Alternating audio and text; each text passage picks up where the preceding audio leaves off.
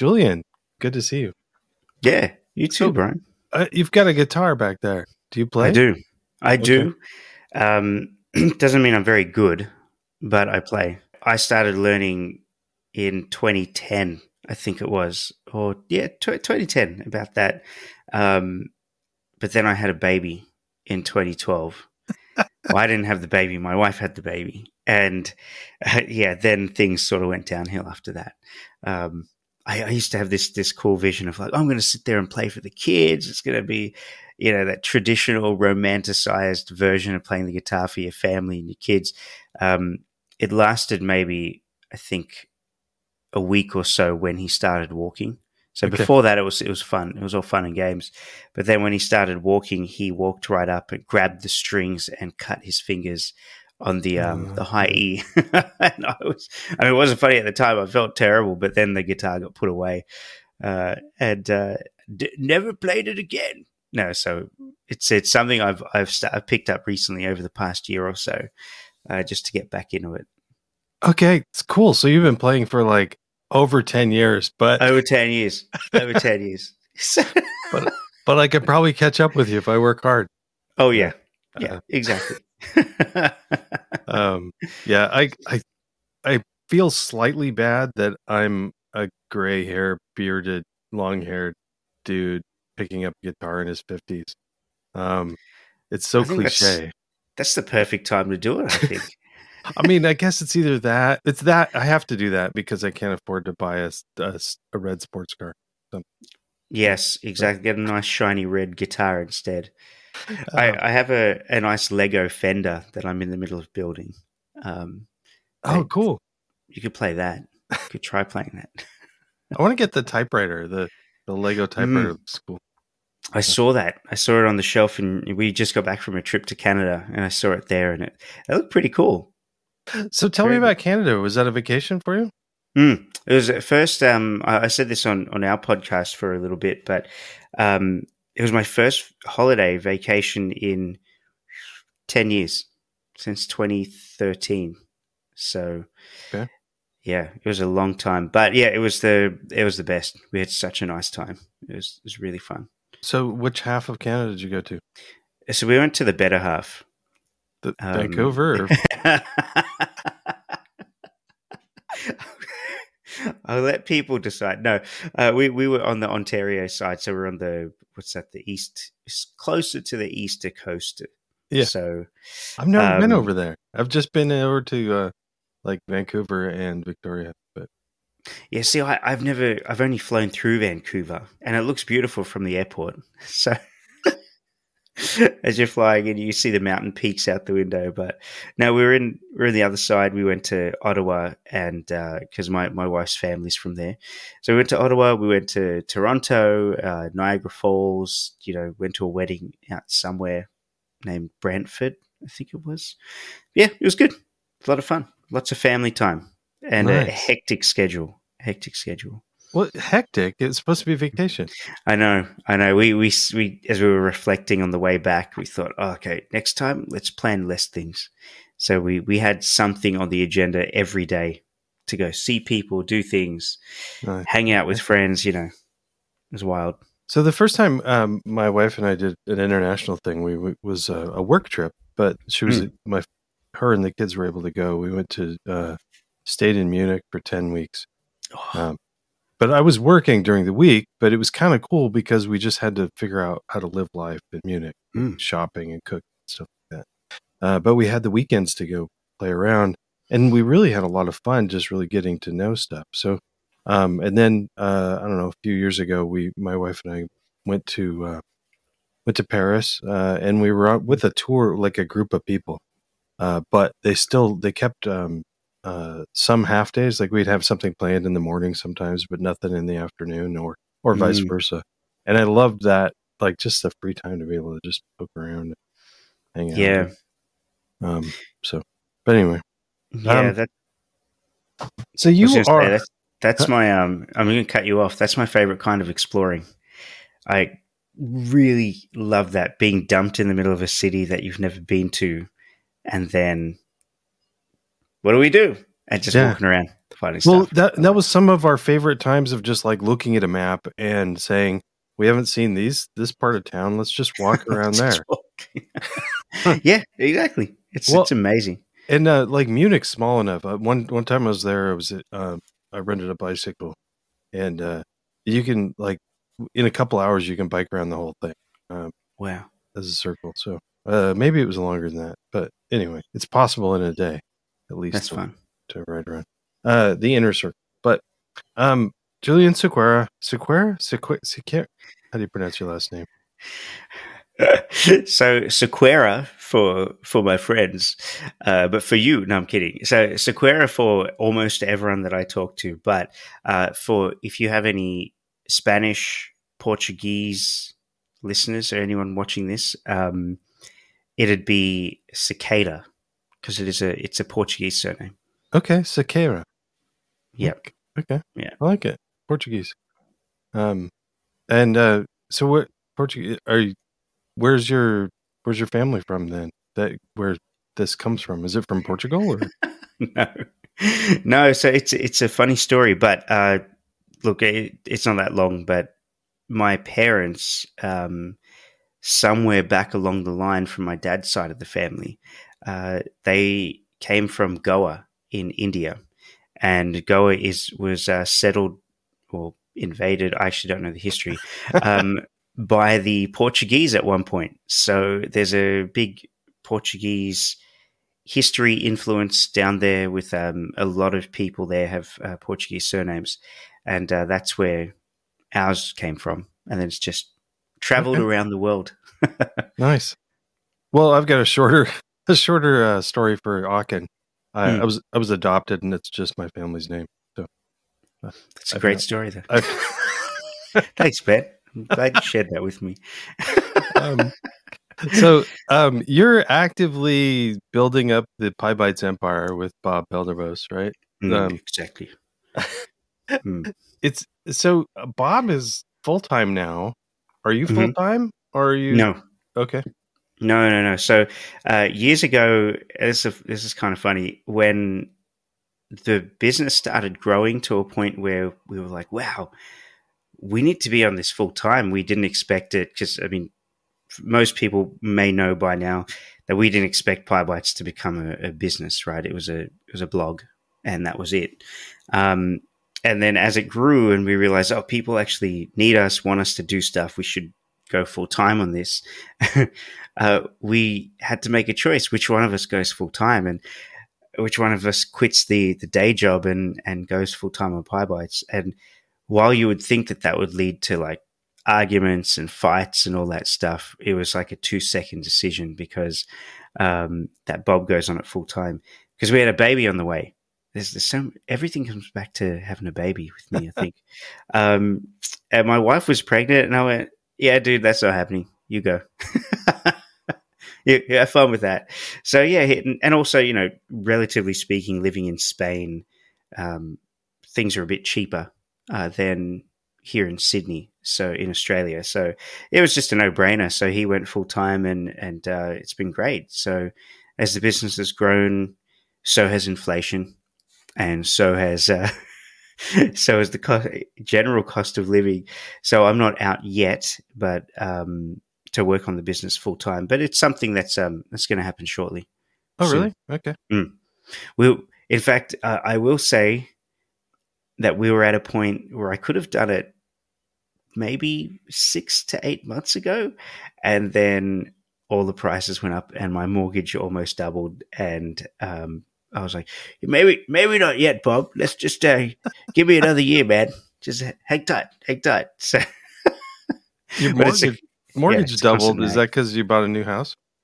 No, well, we bought a house last year, Oh. but um, over here in Australia, and this is uh, kind of funny. I've had a few American or North American mates go like, "What are you talking about? How can you interest? How can your interest payments go up on your mortgage?" Um, we pretty much only do variable inst- interest rates on your uh, on our houses. You can fix them, but you'll be hard pressed to find uh, fixed rates that go for more than one, two, at max, I reckon, five years. And I think you'd struggle to find five years. Huh. Uh, So when my mates told me in the States, oh, yeah, we, we fixed our mortgage at like 1.7% for like 30 years, I'm like, I hate you. I hate you so much. Yes, I probably shouldn't ask you this, but I'm dying to know. How do you figure out how much money y'all make if if it's peaceful time and you're part time?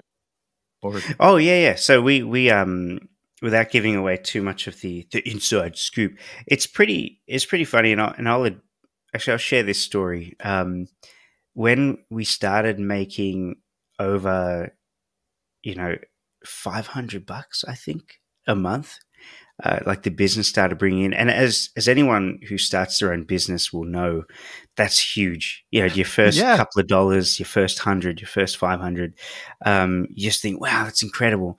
And Bob and I, we both decided, we said, hey, we're we're best mates here. Let's let's never let money get in the way of anything right? Or the success or anything that might come from this. And we never anticipated we'd even grow to the point that we have today, right? Uh, where, you know, there's, there's Bob and myself as the, the primary people, but we have a team of like 12 or 13 contractors working with us. So That's people amazing. who build it. Yeah. And, and most of them are coaches for the, the program. And, but we have support staff and things like that, right? And we never thought we'd get to this point, but anyway, I, I digress. Back back to that five hundred dollar thing. We both said, how are we going to make sure that we always keep this top of mind? And uh, so we actually docu signed a document together that said, if we ever stress or worry about money, or it ever gets to a point where we're thinking adversely about cash or it's impacting our friendship, we come back to this doc and remember that we we signed that our friendship comes first. Okay. Nice. above anything else. And so we actually have never even had to do that. Money's never been an issue. Um, Bob's okay. the full timer, right? So it makes complete sense that he um, draws a, a full time salary from working on PyBites, right? Yeah. And me being just a few hours every day uh, after hours, we just do it on a sliding scale like that. And it really doesn't bother either of us, you know? Yeah. Hope um, you don't mind me asking about that. I was just curious. No, not at all. I think I think we've spoken about it once before. Um, about that document that we signed. See, because we I, thought it was kind of funny. I'm not surprised that you've gotten huge because you guys are both awesome. Um, and Thanks, the man. the uh, community aspect has been front and center from the beginning of you trying to mm. include and be, uh, I guess, just cool with everybody that you're working with. Um, and but it does it's a lot different from going from two people working together to uh you're bosses now right? Uh, yeah. people that work for you. That's uh weird isn't it? Yeah it, it's really weird. We talked about it a couple of months ago. We're like wow man we got we got a team. So you know we had um i remember the the pride i think i don't know when it was just a couple of months back. I got a screenshot of it. We had our very first team all team meeting and almost the entire team made it. And just to see all those people brought together for the first time, meeting each other, because they're all across the world, right? We've got people in so many different countries. Um, it was really nice bringing everyone together. Was it a, a, physical meetup or no? No, no. Over, over, we don't make. How much money do you think we make? But oh, jeez, uh, no. over five hundred dollars. No, it was over 500 bucks offsite. Yeah. Um, no, it was, uh, it was, uh, what was it? A Zoom, Zoom. And yeah. it was, you know, the, the, typical thing, but man, the energy, you know, Bob and I That's were both cool. quite emotional. Both, like, I almost teared up. I was like, wow, seeing everyone here talking and sharing, just as the, the people realized they had similar interests to other people, um, over the call as they were introducing themselves. And yeah, it's been nice, but I've got to admit that the hardest thing is, um, remembering that we have such a widely dispersed and varied team and that we should we should continue engaging them right? Just like you expect at the standard corporate workspace why aren't we doing anything for the team? Where's my uh, friday afternoon drinks? You know? So uh, we got to we, we need to constantly figure out how we do that. So just um just recently we we bought them all pie bite swag and stuff to uh that's great. so yeah, they'll have shirts like this now, and actually, they got more stuff than me. Uh, so I'm like, how does that look? I haven't got one of those. Uh, we didn't we didn't buy ourselves any swag. we should totally do. Uh, Michael and I should totally do Python Bytes swag. Oh, you should. It's it's so much. Um, I want a T-shirt. it's so so- much fun to I, have I've own stuff. I've wanted to make like testing code T-shirts for a long time because I've got a whole Mm. bunch of sayings already that I want to put on there. Like I like to Mm. break things. Um, and- That's a good one. Yeah. um. Anyway, You should. I'll, I'll tell you what. I'll, I'll help you with it offline. okay, that'd be Mm. uh, that'd be awesome. Um, nice. But the the swag's important. Um, we're noticing that even at uh, my corporate job, of people like their job, and it's good that they like it, and it's cool if they want if they want to wear some some like company swag, uh, get it for them. Like Hmm. that's great because then they're walking around and people go, "What's that? Oh, that's where I work. We're awesome, and we do all this cool stuff." Um, yeah, and and that that's not to say that the swag is there to to solve every problem, right? I mean, if people are interested, by all means, and that's actually what a lot of people were saying. Yeah, hey, we're coaching people. Um, it'd be cool to have a Pie white shirt to coach people in, you know. So we're like, oh yeah, and that's what triggered the idea. Um, but you know, we're we're hoping, yeah, if we think big, and Bob and I are constantly like visualizing five years into the future and thinking so gargantuan. It's um, it's it's in the realms of insanity for right now. Um, but we would love to be able to like treat everyone to like, hey, let's all go and meet for a week in Berlin, right? Oh, or yeah. choose one of the team and say, um, we're somewhere in your home country that we could meet. So at least they get out of their hometown, or or you know, somewhere in Europe or North America or something would be nice, you know. But actually, I would I would love to do something in like Japan or that would be mad. But they're so expensive as well. But you know, you should it- come to Portland, and then we could all like, uh, you know, we could we could be there too. It'd be cool. I I wonder why you'd say that. I wonder. You know, you could get you could just get um you send them a stack of Pybites uh stickers and they could just they could advertise on any shirt they're wearing currently. we'll get some uh, sew on or iron on Yeah. iron on stickers. Uh No, cuz yeah. because uh, Pybites flannel would be great. Uh, the, in the Midwest, maybe Iowa or something. If you got I would, anybody I would in love to see that. Uh, I'd love to see anyway. that. Nice. Yeah. Anyway. so um you guys have recently switched to coaching and done a lot of coaching, right? Mhm. Um Yep. Um that, I guess it's not really recent. It's been what a It's couple been- years? Yeah, it's been um what are we, twenty twenty three. So yeah, it's been three years. Three roughly three, maybe three and a half. Yeah. So you start did you start it before the pandemic then? Oh just man. right before. we started i'm pretty sure we sent the email saying hey we're you know how can we help you with the python problems you're having that's how we kicked off coaching i think we sent that email like two weeks before lockdown kicked in worldwide. So i think we sent it in february 2020 and maybe january actually maybe january. Um, but yeah it, we kicked it off right as covid was starting. It was um it was a great time to start a to start a business. Just Well, uh, not a, a, a non brick and mortar business. I think you're right. I think it probably was a good time. People, especially a, uh virtual coaching sort of a thing. yeah, So it worked out well. I mean, people, it didn't at that point in time. COVID wasn't so huge that people were, you know, burnt out from it and stuff. It was, um, you know, there was a lot of fear. A lot of the the statistics were coming out and stuff. But and I think you know this helped um, people. A lot of the people who came through the program at the time, for them, it was actually a nice, uh, for lack of a better word, distraction. You know, Yeah. uh, they were focusing on something positive like their growth, and we were doing a lot of mindset calls. And actually, how the program worked back then is very different to how it worked now. So, um, you know, we were doing a lot more one on ones with people, just myself and Bob, because we didn't have a team. Um, and yeah, it, but yeah, I think it worked out well for a lot of people. It, it was helpful for their mindset. It was helpful for um, giving them something to focus on during um, a pretty difficult time, right? yeah, that's pretty great. I like it. Yeah. You and Bob are are different personalities. Mm. Um, and um, Bob's pretty happy, but I have to say you're like even a brighter spark than Bob. I think. Take that, Post. Take that. Um, Thank you. Um, or that. or maybe just more open about it. Um, I, I, I guess I want. I'm curious. Is this? I mean, clearly you have hardships and stuff. Um, it, is it pers- Is it conscious that you try to present a positive persona, or are you just generally a pretty happy guy?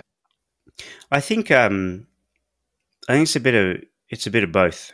Um, I definitely have the things that that stress me out, um, and in the moment, actually, to be honest, most of it's to do with the kids, right?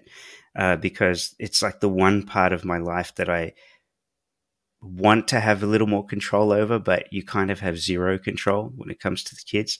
Um, and I'm talking about things like bullying and, and so on, because my my older two boys are in school, and um, there are things that you know that go on at school that you just never be able to control. Who their friends are, um, how they react to situations. Um, like if someone says something mean to them, you know, you want to jump in and and uh, you know, yeah, step in, right? But you can't, and um, you know that that's illegal. I'm pretty sure. So we. so those things they, they do tend to weigh on you but you know i think um, as bob and i always talk as i so obviously i mentioned bob a lot that's because he's my best friend right and we talk every single day for at least an hour right and then there's at least 10 to 15 minutes of audio messages on, on WhatsApp that we're sending back and forth throughout the day. Um, and we, we talk about it that we essentially train on mindset a lot, stoicism and uh, the seven habits of highly effective people, all that sort of stuff, right? We've just talked about it so much through Pybites. We've um, practiced it so much in uh, what we do every day. Because to run a business, as you know, Brian, you know there are ups and downs. Um, you've just launched a bunch of cool stuff, and you know it's it takes a lot of mindset to be able to push through those days when you're like, the last thing you want to, to do is sit here and write this damn book. Um, you know, yeah. but you you just push through and do it. Other days you got all the energy in the world, right? Um, but yeah, so with all that sort of, I'll, I'll, use the word training that we've been doing for ourselves on this these topics over the years, it just filters through to the everyday. So, yeah, look, I, I, do have the things that go on, like of course the stresses, the mortgage increase. We just had a water pipe burst in one of our w- internal walls of the house, oh, which is yeah. But you know, there's that essence of you just and in the moment, I might I might get frustrated. I might be like, oh come on, this is the last thing we needed, but. At the end of the day, you just five minutes later, you go, well, am I going to sit here and sulk about it, or am I going to focus on what I can control and let that be the thing that makes me happy, right? So, getting on top of it, getting the plumber out to fix it, and all that sort of stuff. Um, I'm like, okay, you know, and in I think an hour from now, an, an assessor from the insurance company is coming out to have a look at it, and I'm just like, yeah, done. Don't need to worry about it. You know, that's so, great. So yeah. it's a you clearly, I think, have a a tendency towards looking at the bright side then mm-hmm. um, but it's not free you actually still have to keep working at it yeah it's it's not easy and there are the tough days but i think a lot of people um, don't pay enough attention to themselves and how they work and the the triggers that set them off the triggers that stress them out um, you know like meetings for example could be something that raise anxiety levels in people. And if you don't pay attention to um, what it is that sets you off and then what it is that recharges you, then you don't have that balance because sometimes you're just going to have to do the things that raise your anxiety levels and, and stress you out and stuff. It's just part of life. But then how are you going to recharge after that? You know, um, are you yeah. taking that self care that you need to get back to centering yourself? And not enough people do it and that's I think a lot of people are stressed. One of the things I'm trying to do. Um, so this, thanks for the therapy lesson right now. Um, um, Send the bill. Um, so I'm listening to a book. I almost finished listening to a book called uh, "The Happiness Advantage" by Shawn Achor, I think. Um, mm-hmm. It's written in 2010. It's an excellent book, and it's not that long to listen to.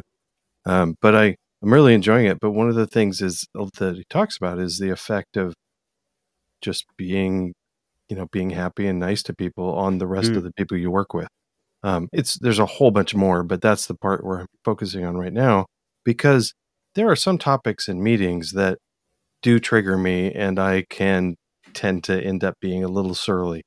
Um, so No, uh, I can't even picture it. so so what I'm trying to do is um, make sure that um, that I don't end the meeting. It's kind of like one of those things of you like never uh, as a, a married couple, you never end end a day in a fight or something. Mhm. Um, I want to do that with meetings. I never want to end a meeting with somebody thinking that I'm upset with them. Um, Mm. So I'm trying. I'm trying to be conscious of the the the mood of the meeting, and if it got dark in any way because of me, uh, Yep. to try to try to lift that back up and make sure everybody knows that I appreciate them Nice. before before I end the meeting because I really don't want to be the kind of, that guy that brings everybody down for the rest. That's just Yeah. problem. I like that. That's a, Anyway. that's a good one. Uh, and I, I do think that you, I'm, I imagine that you already do that naturally. Um, I just well, the thing for me is I just don't have meetings. No, I'm kidding. I just don't go to them. No. Um, yeah, no, You- I'm with you. With you on that. Yeah. So you, um, you've had, have you, you, um, have you had pretty good luck with your coaches? Any bad, bad people that you brought on and went, oh, this person's just kind of not a good coach. no, no. All the coaches themselves have been incredible, and um, so I don't know if everyone knows this, but the the Python coaching that we do, the coaches, I think all but one of them, and and actually aside from two of our new specialist coaches, but um, all of them have been through the program. They were all our clients at one point, so we coach them through building their Python applications, learning those software development skills and best practices and mindset and all that stuff that we do in the coaching. And then they got to the end and they said, we don't want to leave this environment. You know, the the common sentiment across them all was that we want to stay involved. We love what you guys are doing. We'd love to help you grow.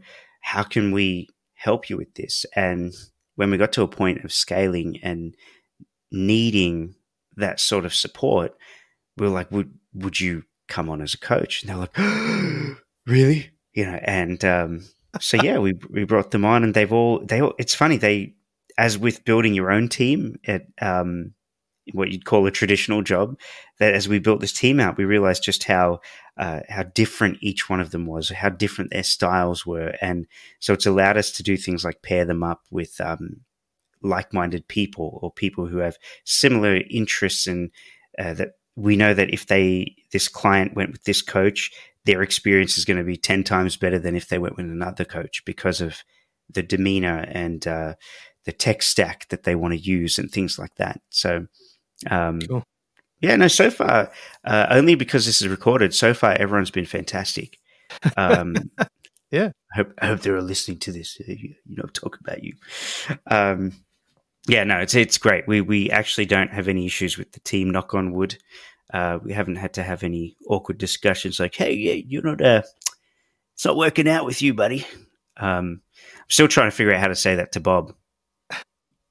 Uh, you're gonna fire Oh, Bob. he- Here's the thing, Bob. Needs you to work harder. yeah, yeah, yeah. Oh my goodness, yeah. That Uh, man works like ten hour days. Uh, Jeez. well, gonna need you to do three YouTube videos a day. Uh, I um, think he did that once. But yeah. Uh, well, you you're you're like probably this the only one of two people I know that live in Australia. Mhm. Um, Anthony Shaw as well, right? Yeah, and he lives down the road. Or I live down the road from him, whichever way you want to put it. So, uh, from the stuff he posts on on uh, social media, uh, and also just my understanding of Australia, Australia seems like it's just full of animals that are trying to kill you. Mhm. Um, it, you're you're just gonna answer with mm-hmm. Mhm. Eh, well, no, because if I say anything, they'll get me. They're, they're waiting outside the door with a baseball bat or a cricket bat. Okay, no, it's um, it's true. It's hundred percent true. There's uh, look, it's it's not as scary, but yeah, it's when I think about it, it's constantly at the back of my head that there is some that you got to check. You know, you got to you got to walk into a room and check, and you know there are people here who just aren't phased by it, like Anthony. Right? It doesn't phase him. He's not worried about spiders and stuff. But me, if I see a spider, I want to burn the house down. Right? I I'm not a spider person, but I'm also I, I'm fine with snakes. So you know, if we see a snake in the backyard or something, I'll just as long as it's staying where it should be staying, like in the bush or something, I'm like, yeah, whatever. Um, but you know, Well, are there snakes that can hurt you? I mean, yeah. okay. oh mean, yeah, In Well- in uh in the northwest, there's rattlesnakes, but they don't. They're usually in the drier areas, so okay. we don't get rattlesnakes in in like in the suburbs. Uh, Hmm. not that I, at least not in mine that I know of. And if you know different, don't don't tell me. Um, so, I'm I'm talking to everybody listening. Yeah. Uh, but like I lived in Colorado for four years before I learned that we had both tarantulas and scorpions that were just in my neighborhood, oh and I didn't like that. Um, wow. um, When I but- uh, I remember our old house before we moved up the coast here and and bought this place. Uh, the neighborhood was relatively new. It was only like ten years old or something, and it was built with a sort of national or regional park around it.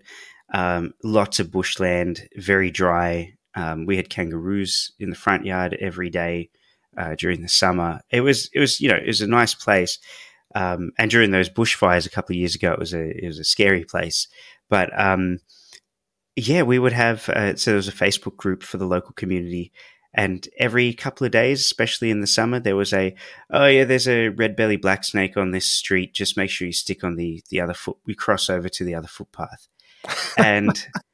And those are those are super dangerous. And I'm like, really? And you'd go, you'd go for a drive down the street, and there it is, just sitting there on the pavement, just warming up in the the morning sun, you know.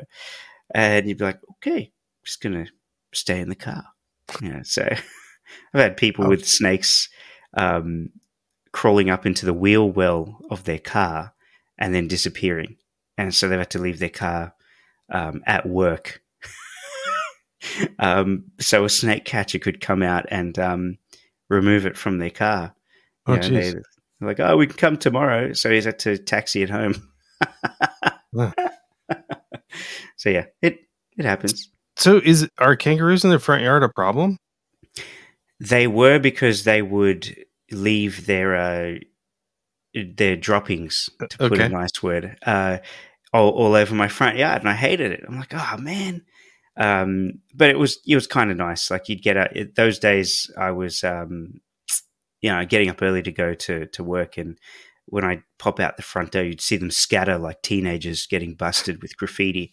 They just look up, and then they just three of them would just run off in different directions. You know. When when we were in Colorado, I'd have we'd have uh, rabbits and wild rabbits in the front yard, Mm. which are pretty, but the you know rabbit droppings all over the place. Yeah. Um, Yeah. And then uh, uh, occasionally bear and deer in the backyard. Ooh. Um, and so we couldn't grow anything because they would just eat it. But also, cleaning up after a bear is not. Uh, like as in it's yeah, you, yeah, you need a shovel for that. Um, uh, not not a good thing. Anyway, it's a great topic, by the way. uh, yeah, animal poop. Uh, finally, an episode my daughter will listen to. It's about time. so um, one of the things that you said, mentioned was uh, teaching python to non-technical people or at least Mm. teaching coding to non-technical people do you yes, other than like your Pybites thing or is that what you're talking about or, it or- is through Pybites. Yeah. okay Yeah. um so really uh, you've uh do you how do newbies come to python bytes or Pybites Yeah. So it's um it's something we kicked off sort of randomly, serendipitously, because we with the coaching that we do, it's generally for people who already have a knowledge of the foundations of Python, right? We don't want to be teaching people at that point. We were like, okay, well, know the foundations, know how to write a function. It doesn't have to be perfect. Know you know how a for loop works and so on, right? Um, but we kept getting people who knew very little to nothing wanting to be coached, right? And we didn't have anything for them, and we felt really bad that we kept sort of turning them away. And uh, so we built a, another program, and that's the Pybites Developer Initialization Program. So in it, we, we started calling it PDI, Pybites Developer Init, because of the, you know, init levels for servers and, you know, computers and stuff. Um, but no one, no one sort of got it, and we are okay, we got to get rid of that that joke um, or that reference. But anyway, so we um, we take people who know zero and they're traditionally from the non-tech roles. Like you think about roles like recruiters and uh, salespeople, marketing, EAs, you name it, right? They're generally roles that require using computers, but very little to, well, no programming, right? It's not part of their uh, skill set for doing those jobs, even program managers, project managers, that sort of thing. Um, and so we're taking people who don't even know what the command line is. They don't have any CLI um, on their computers other than the basic, say, CMD for Windows. Um, yeah. And we're teaching them to code in six weeks. And so it's been a different experience, but oh man, has it been fulfilling. It's been so much fun seeing these people who just never thought that they could ever learn to code, that it was for the realm of the nerd, you know, people like me who live and breathe tech since they were kids, right? Um, they they thought it's not possible. And then within six weeks, they're coding in GitHub. They're using branches. They're making pull requests, going through code reviews. They're understanding uh, Python as they read it, read through their own application. They're talking about feature requests and just you know, That's one incredible. of them. Yeah, one of them talking about, oh, this is a decorator I've got on this um, this function here, and I'm like, wait, wait, you're talking decorators now? Who are you? You know, and um, it's just it's really fulfilling to see people showing, proving to themselves um, through the coaching that they can actually code, and then taking it back to their day jobs, right? And making those changes. So, well, I imagine it, it varies, but why are people doing this? Is it is it so they can communicate with other people that do program, or to actually because they want to write stuff themselves? Uh, a lot of them, it was because they wanted um, to skill up they wanted to stay relevant. They've paid attention. They're seeing that uh, coding is becoming more and more prevalent. Um, Chat GPT, you know, that the technical aspect of computing is starting to become more and more prevalent in their day to day, and they want that leg up, right? They they want to make sure that with all the things happening in the job market, that they stay relevant and so they're using it as a supplemental skill for their jobs, like to automate certain things they do. Um, some of them are looking to move into development or development adjacent um, roles, you know, like go into DevOps, go into um, any sort of systems engineering, any um, support roles where they might be able to use some of their technical skills, right? Mm. and just, uh, yeah, that's the motivation, honestly, so far has been people just wanting to prove to themselves that they can do it. Uh, and an, actually, an unexpected benefit as well is it can also show people that they don't want to code without making them invest five years in a computer science degree. They go, um, they can come through the program, learn it, and go, yeah, you know what, this isn't for me, and then drop it and walk away. You know, so um, yeah, it's pretty hmm. cool. Uh, it's very, it's to me, it's very satisfying because it's one thing to coach people who already know how to code and this is something they've lived and breathed. They love tech, all that sort of stuff. Um, but to coach people who don't believe that they can even do it and then show them they can, that's something different. You know, that's yeah. something special. So that that to me is really nice. Do you think there's a place left still for people that are going off and getting a four or five year CS degree? What do you mean a place for them? Well, like, do, do does anybody need to do that anymore, or should they just do six weeks and go from there? we're gonna we're gonna open that that box. Hey, uh, look, I I see why people say that you need to, right? And and there are very specialist positions I think out there that require that level of in depth knowledge, right, of uh, computer science and algorithms and all that sort of stuff. Uh, I disagree that everyone needs to do it to get into the industry.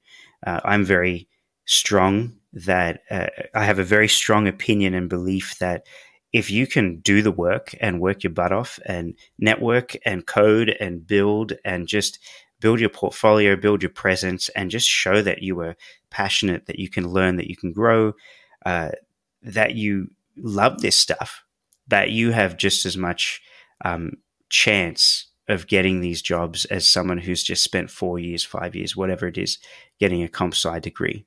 Um, in fact, I think we should be putting our money where our mouths are, right? Like, if you want a software job, there's so, I mean, there's many, there's lots of jobs out there, right? But with the amount of demand, the amount of people going for these roles, um, you kind of want to see that they can do what they can do and uh, that they say that they can do. And I think a coding interview is the worst possible thing to be asking people to do. I think it's backwards. I think it's dis- a disgusting practice. Oh, I'm going to go that far.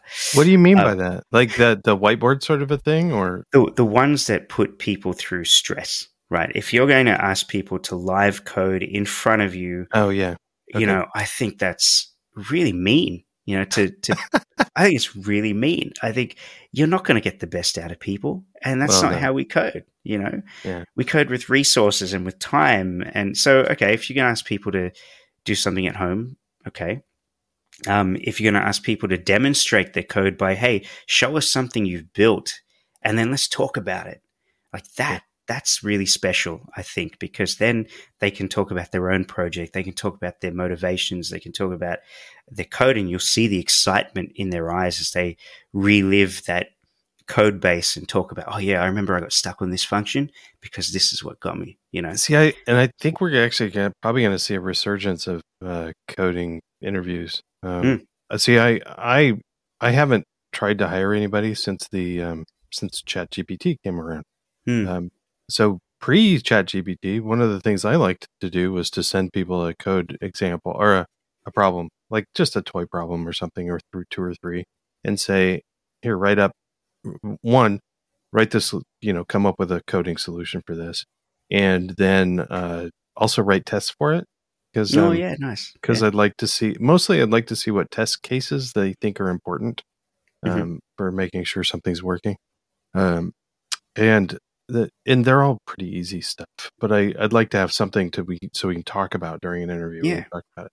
But now, if I did that, I would just assume somebody just throw it into Chat GPT and let them do it, and they, it and it would even write the test for them.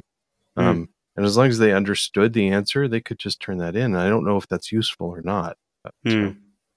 well, you know, and that's the change. You know, Bob and I talk about a lot. Is that yeah, it's going to be in there being used by people for for exactly those scenarios, right? But the thing that everyone needs to really get their head around is is it is the code that ChatGPT spits out is it safe? Is it accurate? Is it actually going to work? Is it going to break your system? So if you don't understand what it's spitting out, then there's no point even asking it. You know. yeah, um, but and I think I think like why would I have a problem with that actually? If if I hired somebody that could like just figure out how to do everything quickly. Exactly. Why? Why is that bad? I'm not. I don't know. That's exactly right. yeah, and that's that's where we where I kind of see the evolution of this is that you use it as your pair programmer, as your coding assistant. It's like, hey, you know what? I need a, a function that does this. Can you quickly write that in Python and accept these inputs, right? And then it spits it out, and you're like, all right, perfect. That's a great framework. I'm going to edit it now for my use case. And right? I guess like part of it's a fairness thing of like if I've got some you know, if if I'm spending eight hours a day working on stuff and somebody else can get that much done in two hours because they're using an AI, mm-hmm. is is that fair? I, you know, I don't know. Um, uh, well, anyway, maybe it comes back to the days of do I use the internet or go through that twenty volume of Encyclopedia oh Britannica my, on my shelf? well, yeah. Also, Hey, um, the one one of the things I wanted to make sure to to uh, let you know is mm. since I talked with Bob, one of the things I've done is launch the um, the PyTest course, and yeah, um, the some of the people on uh, some of the coaches on Pybites um, have a- access to it, and they've gotten I've gotten some good feedback from nice not not just hey it's nice, but also mm. some actual uh, changes that needed to be made. So uh, nice. So I appreciate the feedback from. Oh, that's awesome. No, I love that. Um, did you pay them for it? No, I'm kidding. Don't. well, yeah, I gave them free access to the course. and by the way, congrats on the course. I, I saw that. I was like, man, this is awesome. Just putting out stuff. I mean, you only just launched the version two of the book when last year was it? Yeah, Like, Yeah. but you know, a year. It's been almost a year, and that's forever in uh, in internet time. But Tech terms. Yeah, it's ancient. but but it's a awesome. it's a thing that like the reason one of the reasons why I wrote the second one is to try to have a nice ramp up for people, and I always knew I wanted to write a a course to go with it, Mm. and so finally getting around to actually doing it, it's it's good to Yeah. it. So or No, it must feel good. Yeah. Um. Uh. It's fun, and I and I imagine like somebody sitting right next to me. That's what I want the whole course to be. It's like it's like we're just sitting next to each other, and I'm Mm, telling them about stuff. Um. It's less of a lecture format. So anyway, yeah. What was the? Well, I was going to say, what was the biggest challenge which uh, with uh, launching this course? uh, you know, stupid things like Yeah. like uh like um um how much editing should I do before um stupid things like pricing how much to price it for um what's too much what's too little Mhm. uh but there's there's like real I'm I'm I'm going through like uh, Michael Kennedy like wrote his whole back end for his course I'm not Mm. going to do that Yeah. so I'm going through like a third party course system I'm using Teachable Okay. and but then there's costs associated with that and so i need to make sure that like the uh, the fees are such that you know that it works and there's Mm. annoying things too about it i mean i love the platform but there's there's there's always annoying things like Yeah. in order to hook in paypal i have to give up a couple more percent to for even all the sales that are not paypal like uh, Oh wow. Okay. weird things like that it's like that doesn't make sense but Yeah. whatever It's funny all the stuff you have to factor in that actually has nothing to do with the course. yeah yeah yeah. Totally Um, get it. and like how how big should the font be um when you're recording you know? Oh, that bit me in the butt back in the day. I remember that. Yeah. Well I, I i personally so i learned this from from michael of Hmm. doing large fonts um uh and and so i'm doing so much recording now that i just leave the the same large font on all the time i've got a big monitor i it's fine Yeah. um Right. But- but it drives me nuts when I'm watching somebody else's tutorial, and I often I watch tutorials on my phone a lot, um, Hmm. and the the I can't see a damn thing that like little Yeah. tiny. The, I'm like they're not even using all of that. It's all it's all Yeah. crammed up into the upper left hand corner, and Yeah. they're talking about it. What? yeah. Me zoom in on that. Thing. Yeah, Mike taught us the same thing back in the day as well with the 100 days courses. He's like, it makes you increase your font, change your resolution of your monitor, and all that stuff. I'm like, oh, geez. Okay. All right. well, and I was kind of used to it anyway because when I was writing the book, I needed to make sure that all of the code examples fit in a uh, reasonably short, I mean, small window and everything. Uh, Mm. but I don't know if I'm, and I'm working on a new book too, so Ooh, we'll see. nice. But you know that uh, that's probably like. I'll probably be where it's one of those like I'm writing a book, um, and it'll be ten years later before it actually comes out. But Tell me it's a romance novel. romance novel. Oh, Although- okay. Um, I am like so fifty. How old am I? Fifty three now. Hmm. Uh, I think when I turn sixty, all tech people have to start writing sci-fi novels. Um,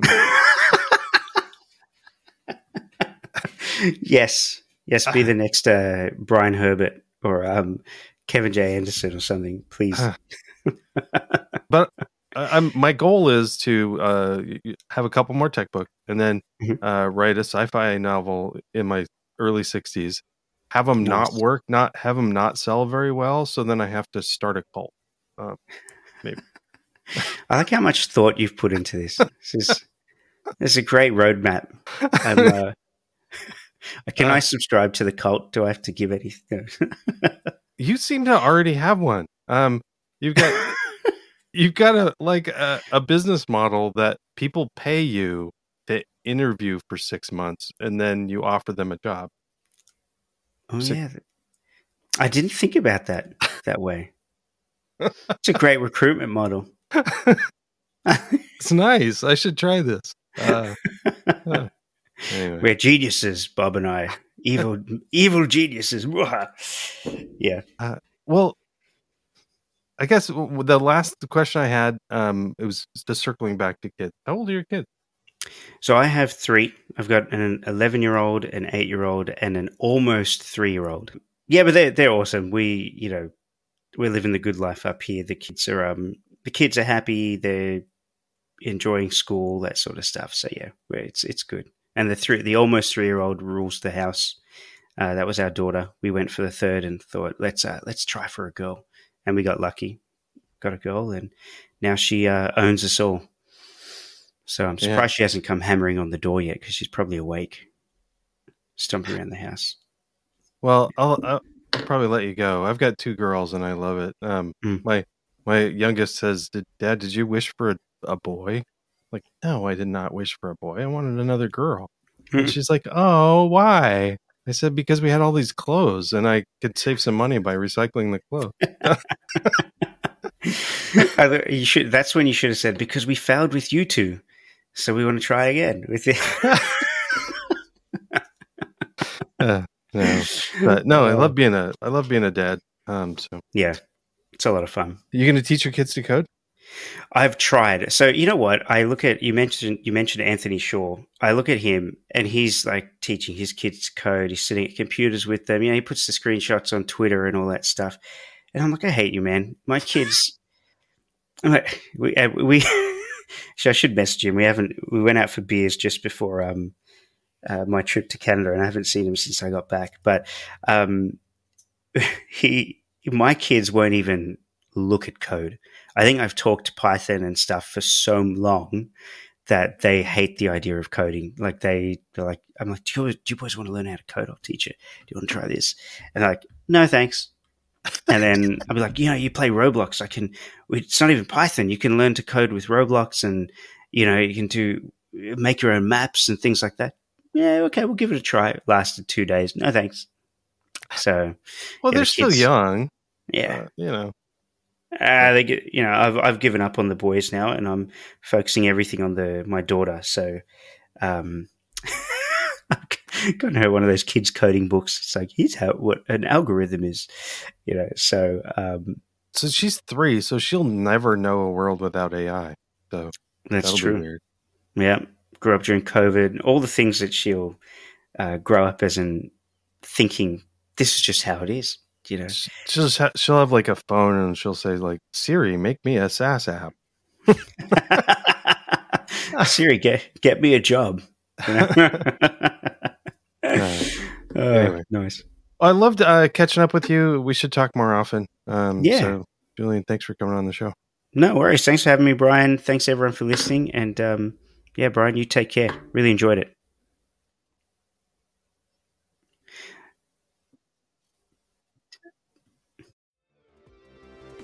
Thanks for listening to Python People. Show notes are at pythonpeople.fm. Please subscribe to the show. You can also follow the show on Mastodon. Follow at Python People or at Brian Okken, both on fosstodon.org.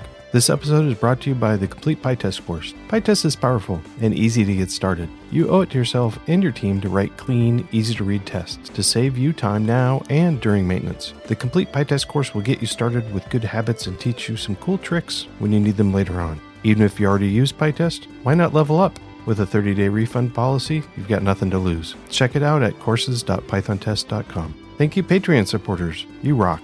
Links to the course and Patreon sign up are in the show notes. If you'd like to be on the show or know someone you'd like me to interview, reach out to me on Mastodon. I'm at Brian Okken at fosstodon.org. That's all for now. Thanks.